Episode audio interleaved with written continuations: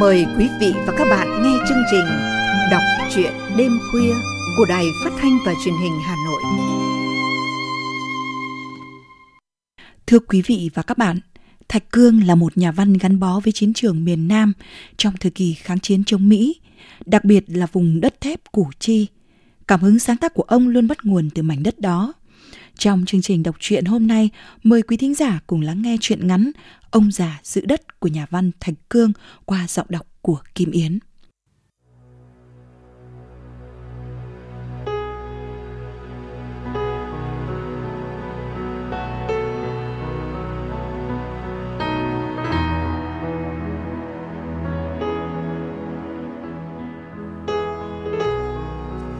Buổi sáng không yên lặng Mặt trời còn núp sau màn sương trắng đục.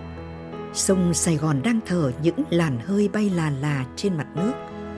Tiếng máy bay đã ẩm mỹ Một cặp cá lẹp, cá rô từ tuần sớm kè nhau Hết ra trên đường 14 lại lao xuống sát mặt sông quặt lên đường 15 dọc xã An Phú. Chúng dòm ngó bới tung từng bụi cây thổi bụi bay mù. Dưới sông đoàn tàu đi kích đêm mệt mỏi nổ máy lừ đừ trôi về hướng phú hòa đông. Bên kia sông đoàn xe đánh lộ 14 cũng rú máy rầm rầm. Tiếng xích sắt tiếng đập phá khua loàng xoàng. Tất cả những âm thanh hỗn loạn đó cứ xoáy lẫn vào nhau làm vẩn đục cả bầu không khí trong lành của buổi sớm mai. Ông sáu dâu cũng dậy rất sớm. Chú vác cuốc xuống bưng, đào về một bồng củ mì. Đó là khẩu phần ăn của chú và đực trong ngày. Mấy bữa nay, đoàn xe từ lộ số 7 lên chốt ở rừng làng. Ngoài xóm trại, bọn Mỹ đã bung ra biệt kích tới tận ấp Phú Hòa. Gạo ăn dần dần cạn hết, chú và Đực phải ăn bữa cháo bữa củ. Không phải chỉ riêng mình chú, mà hầu như toàn đội du kích An Phú đều kẹt vào khó khăn này.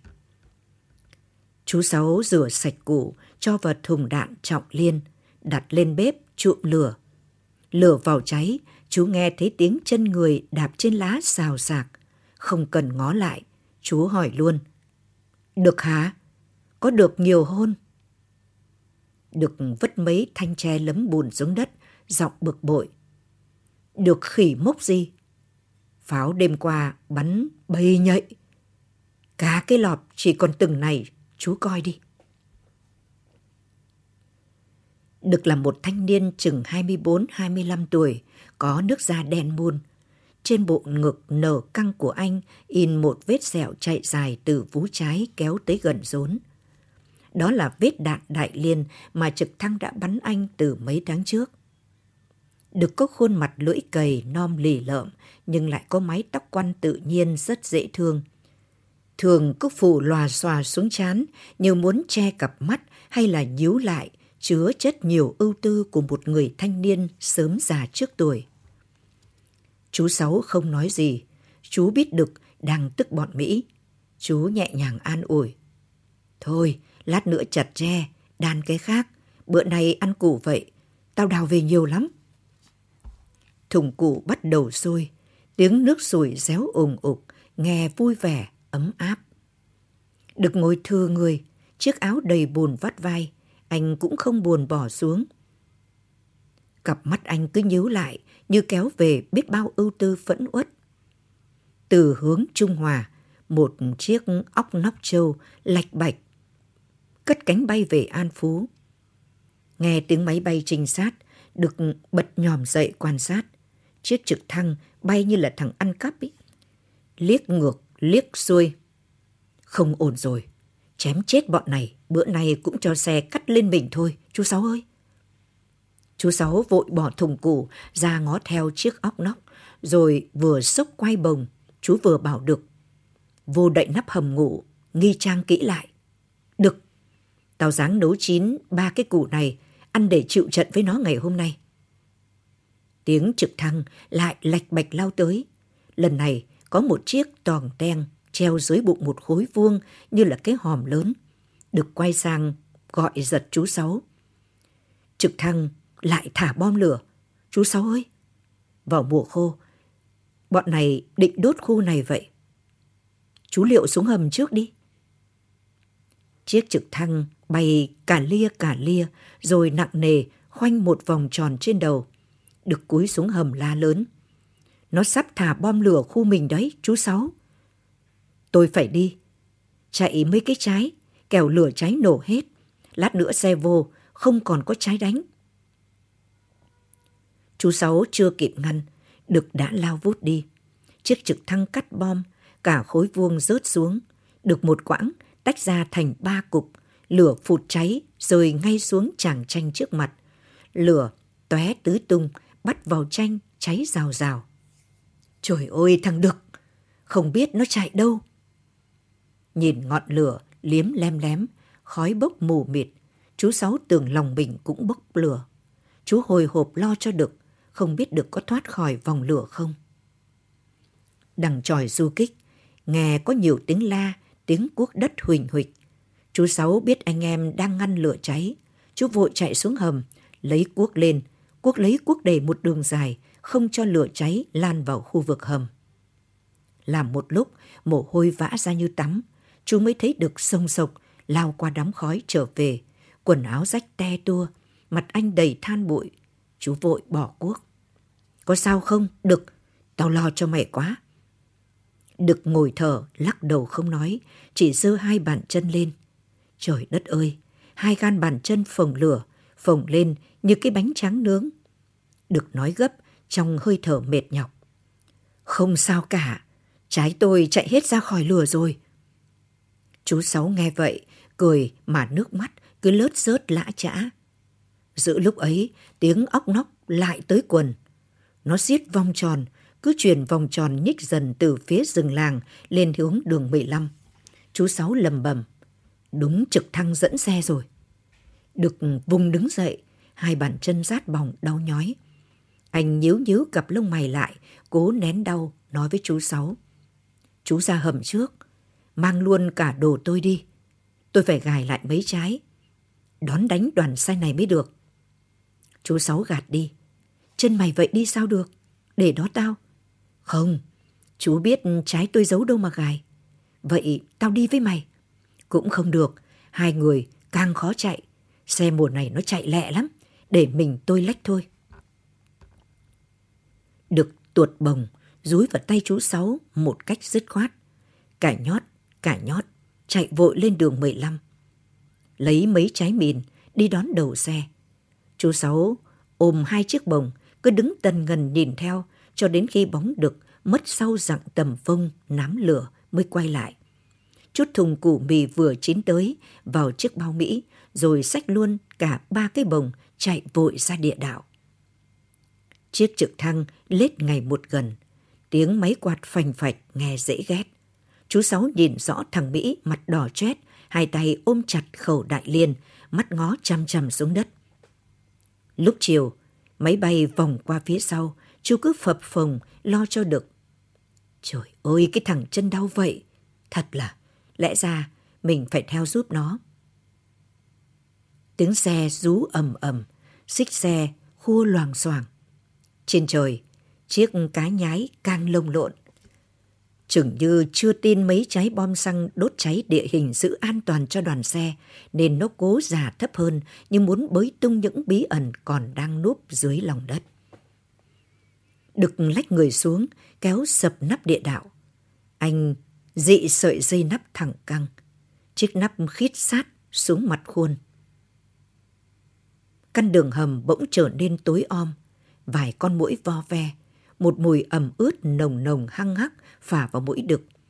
Anh xe sẽ của tay, kiếm cây đèn quáo và nhẹ nhẹ tháo mấy trái lựu đạn đặt trước mặt. Từ bên trên, có tiếng người lồm cồm bò dậy sột soạt trên tấm ni lông. Được hả? Tụi nó tới đâu rồi? Được bấm đèn ra hiệu yên lặng. Anh bò tới bên chú Sáu thì thầm.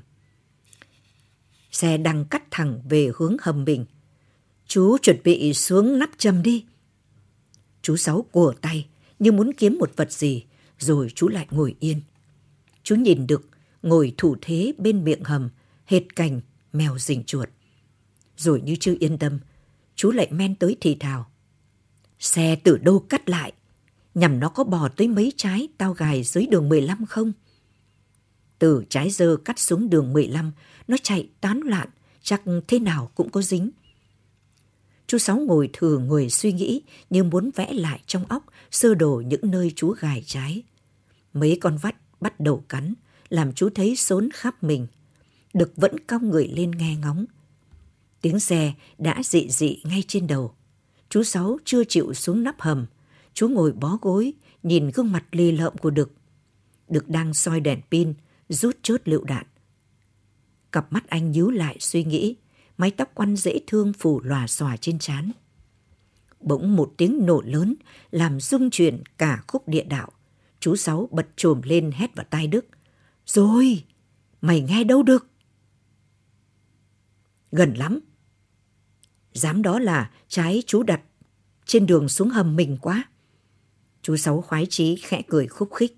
Chú hối được. Mở nắp coi vậy. Mới gài trái cách đây mấy bữa mà dính rồi hả? Đực mở nắp, nhô người lên giòm. Trời đất, tiên tổ ơi! Chiếc tăng M14 bự như cái chuồng trâu nằm trình hình ngay dưới đường 15 lối đi xuống hầm. Bụi đất còn bốc mù mịt. Cái nòng pháo 90 ly như cánh tay gãy gục chĩa thẳng hướng miệng hầm. Chú Sáu vươn hẳn người ra, cũng đòi lách lên. Coi chút được, gần dữ hả? Chà, trái 20 ký mà nổ dữ ha. Ánh nắng chiều xuống chói chang, soi rõ cả những meo trắng đang mọc lấm tấm trên vách hầm. Vài con mũi bị nhốt dưới hầm vo ve vọt lên, bỗng được co người thụt xuống. Xe tụi nó lại tới đó. Chú lui vô trong đi. Nhiều tiếng xích xe nghiến kèn kẹt loảng xoảng. Đoàn xe cứ chạy lòng vòng chưa dám sáp vô. Lòng chú Sáu reo vui, nhưng chưa thật yên tâm. Vừa nằm xuống, chú đã bật dậy, định nói thêm với Đực điều gì. Đã mấy lần như vậy rồi lại thôi. Chú lặng nhìn cảnh Đực lầm lì ngồi thủ miệng hầm. Người dẫn đường. Đực đưa tay ra dấu mở nắp hầm. Chú Sáu thì thào. Ai như tiếng thằng năm gà ấy. Còn ai vào đó nữa? Quân chó đẻ. Mê gái bị thiên Nga chiêu hồi phản bội. Chú xuống trước đi. Chú Sáu chưa chịu xuống, còn lầm bầm tức tối. Mẹ quần phản bội. Đã vậy, bữa nay cho nó chết. Tính chân bọn Mỹ đi lại, nện trên nóc hầm nghe thình thịch. Địch ngồi im, cặp mắt nhíu lại, suy nghĩ. Có tiếng cuốc bươn đất ngay dưới đầu nghe lột bộp. Chú Sáu bò ra thì thầm. Coi chừng, nó phát hiện miệng hầm ngay mày. Nếu có lộ, cứ gai trái vào nắp, rồi lùi xuống nắp hầm. Tao xuống trước. Lò mấy bao đất, chuẩn bị tấn nắp đây. Căn hầm yên lặng, mùi đất ẩm bốc lên hừng hực. Tiếng cuốc bươn đất ngày càng tiến lại gần. Nắng chiếu xuống lỗ hơi sáng rực. Được người thấy cả mùi thuốc thơm của bọn lính chút bên trên phả xuống. Anh sâu lựu đạn lại thành một chuỗi, đeo tòng ten trước ngực. Tiếng cuốc bươn đất rào rào, vài cục rớt xuống lỗ hơi lột bột. Tiếng bọn Mỹ la hét ầm ĩ, Đực vừa hồi hộp vừa thấy nực trong lòng. Chú Sáu lại thò cổ từ nắp hầm lên, bấm đèn kêu Đực lại dặn nhỏ. Coi chừng, nó đặt trái đánh nghe. Mình có điện đạo dài, chớ nên trụ bậy. Có lộ, nhủ nó xuống cho thất thế, mình càng dễ mần ăn. Trời đã đứng bóng, ánh nắng chiếu thẳng xuống lỗ hơi, có tới hàng ngàn vạn hạt bụi đang múa may quay cuồng trước mặt đực. Bên trên im lặng hẳn đi, bọn Mỹ đã thôi cuốc, chúng chia thành từng tốp nhỏ, trụm vào những lùm cây còn lại. Ngồi nghỉ, thở hồng hộc, khùi hộp, tu ưng ực, vứt lon kêu loảng xoảng. Chú Sáu cứ nhấp nhô ở miệng nắp hầm quan sát được. Giờ chú bò hẳn lên thì thầm. Được à, tao nghĩ cũng là. Tại sao bọn này, thằng gà nó biết, mà không chịu để cho bọn Mỹ bươn kiếm hoài vậy? Có lẽ nó sợ bọn Mỹ bắt chui xuống nên chỉ dám nói khu vực cho bọn Mỹ tìm thôi. Cũng có lý, nhưng mà thôi, mày cứ gài trái lên nắp hầm đi. Ta tạm thời vào phía trong, kiểu này chắc trước sau miệng cũng lộ. Đực ậm ừ, chưa muốn rời nắp, nhưng mà chú Sáu cứ thúc mãi. Cuối cùng, anh gỡ một trái, đeo trước ngực, ra gài ngay trên nắp, rồi bỏ theo chú Sáu xuống nắp hầm. Vừa xuống hầm, chưa kịp đậy nắp, đã nghe tiếng bọn Mỹ ở trên la hét vang dân. Lát sau, nghe tiếng chúng cười hô hố ngay trên miệng hầm, chú Sáu kéo Đực lại nói nhỏ. Tụi nó tìm được nắp rồi chắc. Đực lầm lì không nói, anh định chui lên. Chú Sáu kéo giật lại. được mày nghe tao. Không phải mình sợ gì tụi nó. Dân củ chi này đánh Mỹ đã ba năm rồi, nhưng đừng có đánh liều. Cách đánh của mình là địa đạo chiến, chứ không phải là địa đạo trốn. Nhưng nghe tao, cho nó dỡ nắp, chết vài thằng đã, rồi tính sau. Nếu nó cút thì thôi, bằng ngoan cố thì chính ngách hầm này là chỗ đánh nó dễ nhất. Mình phải đề phòng nó đánh trái. Nghe tao, cứ rút xuống hầm, đậy nắp lại. Bao giờ nó xuống hạnh hay. Vừa lúc đó ở trên có tiếng khóc giống lên, rồi tiếng bắn súng nện thình thịch, tiếng quát tháo, tiếng thằng thông dịch viên bắt thằng năm gà phải sỡ nắp hầm. Bỗng oang, đất rơi lả tả. Bên trên lặng yên dây lát, rồi lại nổi lên nhiều tiếng la hét, tiếng chân chạy huỳnh huỵch, tiếng lôi người xên xệt trên mặt đất. Chú Sáu bấm nhẹ Đức. Chắc chúng bắt thằng gà dỡ nắp. Đụng trái mày gài. Cha con nhà nó chắc tiêu mạng rồi. Bây giờ đề phòng nó khùng, đánh trái bậy. Tao với mày tạm rút lên thượng, chờ xem nó còn giờ cho gì nữa không? Chưa bao giờ được thấy mình gắn bó với chú Sáu bằng lúc này. Anh nhớ lại những ngày mới đánh Mỹ ở Củ Chi. Dạo đó chú Sáu hăng lắm. Chú không phải du kích, cũng chẳng là cán bộ. Vậy mà lần nào Mỹ bổ, chú cũng lò mò bò ra ổ chiến đấu, nằm với anh em du kích. Chú không có súng, chỉ có một trái da láng. Về sau, chú diệt được 7-8 tên Mỹ. Chú đi kiếm trái rất tài. Có những đêm giặc bắn pháo nhiều, chú nằm thao thức không ngủ. Cứ nghe tiếng pháo từ sân dù hoặc là Trung Hòa để ba là chú theo dõi. Nếu trái đó vút cái uất mà không có oàng, chú lập tức bò lên khỏi hầm. Nhớ hướng, rồi hôm sau vác cuốc đi tìm. Nhà chú ở dưới bưng, cuối năm 1965 bị khu trục đến thả tan tành. Chú phải đưa vợ con sang ở Rạch Bắp. Cuộc càn Sedaphone, giặc hút vợ con chú về Phú Lợi. Chú nhắn gia đình trốn khỏi trại gom dân, đưa về sống ở xóm trại. Bây giờ, chúng lại đến chốt ở xóm trại. Không biết vợ con chú sống ở nơi nào. Chú đã trên 50 tuổi mà sức khỏe còn như thanh niên. Hàm dâu quay nón đen môn đã nổi tiếng nên bà con gọi chú là Sáu Dâu. Chưa bao giờ chú xa mảnh đất quê hương này quá 5 ngày. Khi vợ con sang ở rạch bắp, chú chỉ về thăm vài ngày rồi lại lội sông về ở cùng du kích. Ban ngày, chú chét bùn đầy người, lặn lội cùng du kích, cấy mấy đám ruộng dưới bưng. Chú đi tuốt xuống rạch né, bắt tôm cá, chờ nó bắn xong lại cuốc tiếp. Chú cũng đào địa đạo, xây ổ chiến đấu. Nhiều lần anh xã đội phải năn nỉ. Thôi chú già ơi, chú cứ ở với bọn tôi là đủ thắng Mỹ, còn việc đào móc để tụi tôi lo. Nhưng có bao giờ chú chịu nghe? Không được, tao già có kiểu đánh của người già. Tụi bay trẻ, sung phong 10, thì tao cũng phải làm được 7-8. Chứ bỏ thua quá coi sao được. Cả đội du kích đều yêu mến, gọi chú bằng những cái tên thân mật.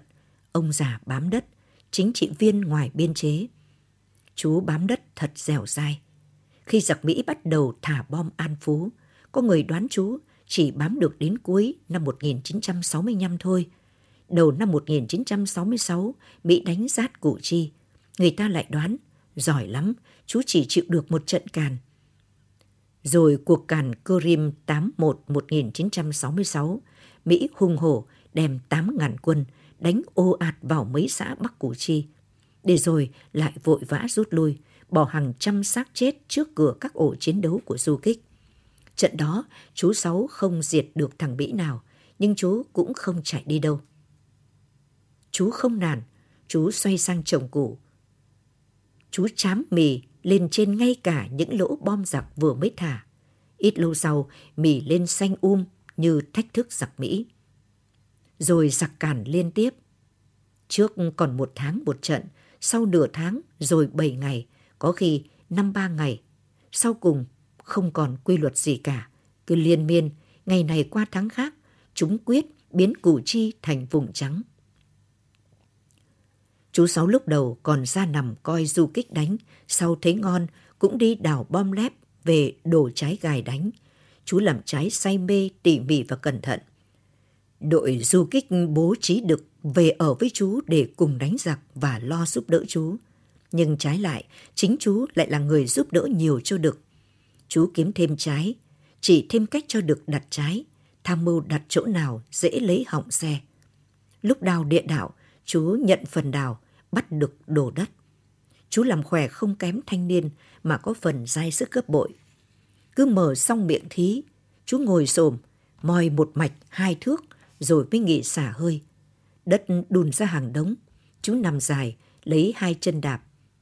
Lùa ra miệng thí, rồi cười kha kha, thách đức, xúc cho kịp chú đào. Mấy lần đại đội dũng sĩ củ chi sau, chú đều có mặt. Lần nào, các anh nhà báo đều hỏi thành tích, chú cũng chỉ cười. Khó quá đi, đánh vậy, chưa giờ biết kể làm sao. Không có trái thì tìm trái. Nó không đi chỗ mình thì kiếm chỗ nó đi, gài tiếp đón đánh, chưa biết nói thế nào. Hai người đẩy nắp thượng trèo lên, chú Sáu bê theo một số bao mi đựng đầy đất để chuẩn bị tấn nắp. Từ nắp thượng này, bò một hơi dài nữa là ra đường xương sống. Tới đó là đi tuốt, nhưng chú bảo được lại đây, chờ xem giặc có xuống thì đánh. Trên hầm, không nghe tiếng giặc la hét nữa. Có lẽ chúng đã nản trí kéo đi rồi. Nhưng mà không, lát sau, nghe tiếng lục cục ở ngay miệng hầm, có tiếng chân nặng nề đặt cái phịch xuống hầm, rồi tiếng bò sột soạt qua tấm ni lông. được bò ra, mở nắp thượng, rút sẵn chốt liệu. Lỡ thằng giặc tìm ra nắp hầm bò xuống. Bỗng có tiếng lục cục dỡ nắp hầm thật. Một ánh đèn pin xanh lét quét xuống đường hầm. Chú Sáu chợt kéo được lại thì thầm. Đừng thầy, phí lựu đạn.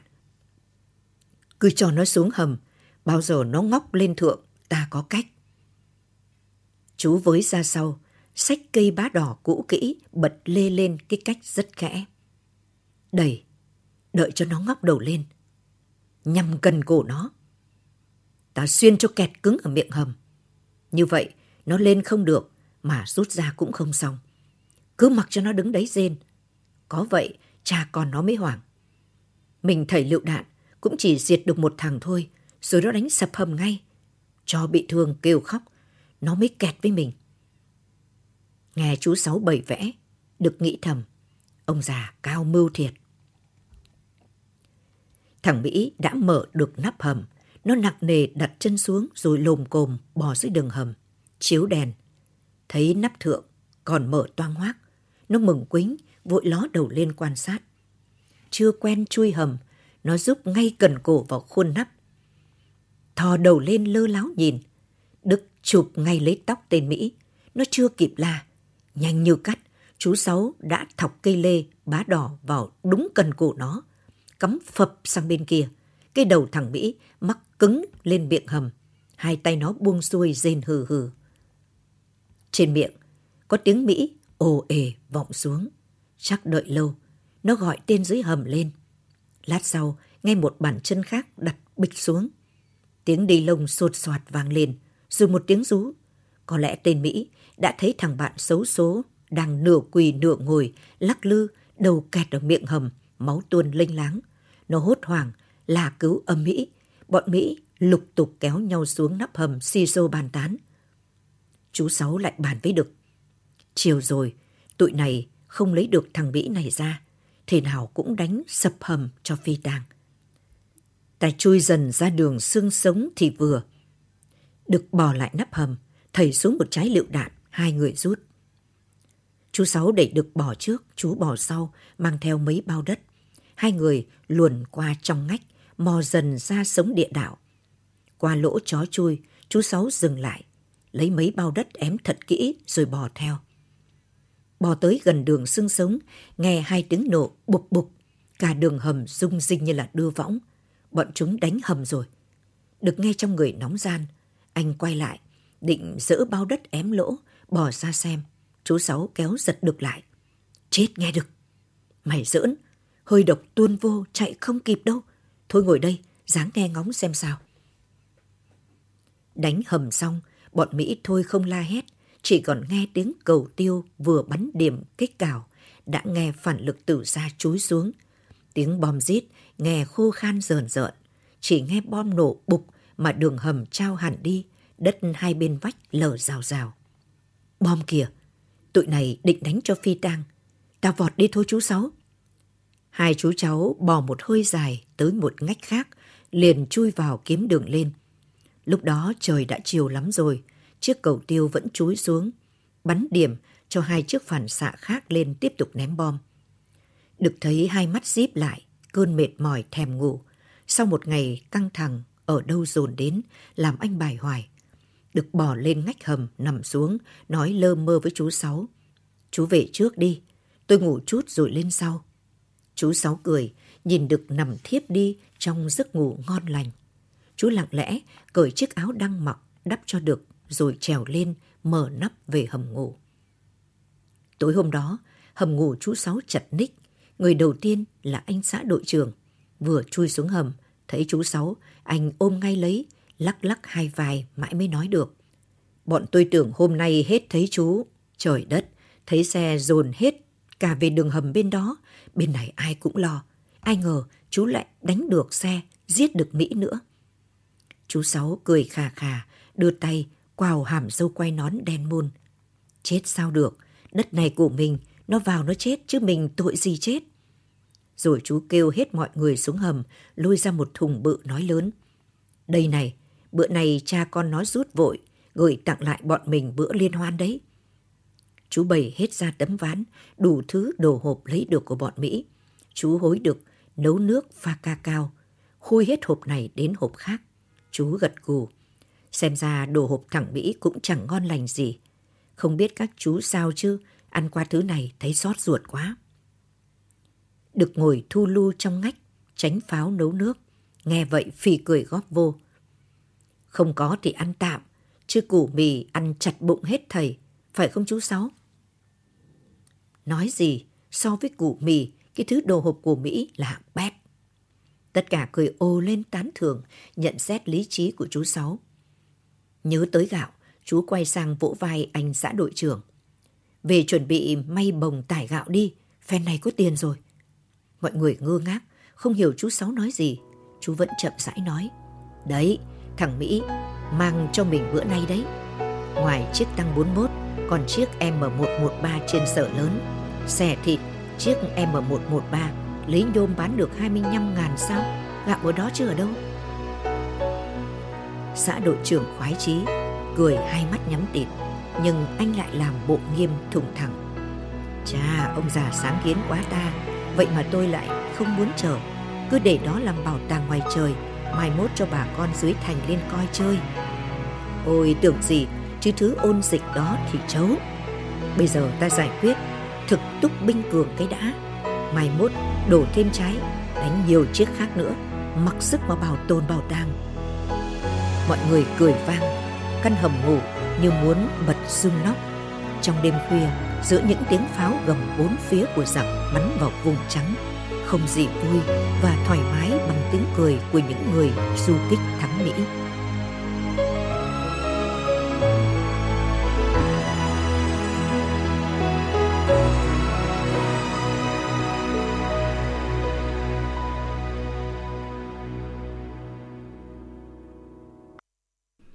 Vị và các bạn vừa lắng nghe chuyện ngắn Ông già giữ đất của nhà văn Thạch Cương. Thân ái chào tạm biệt, hẹn gặp lại quý vị và các bạn trong chương trình đọc truyện đêm mai.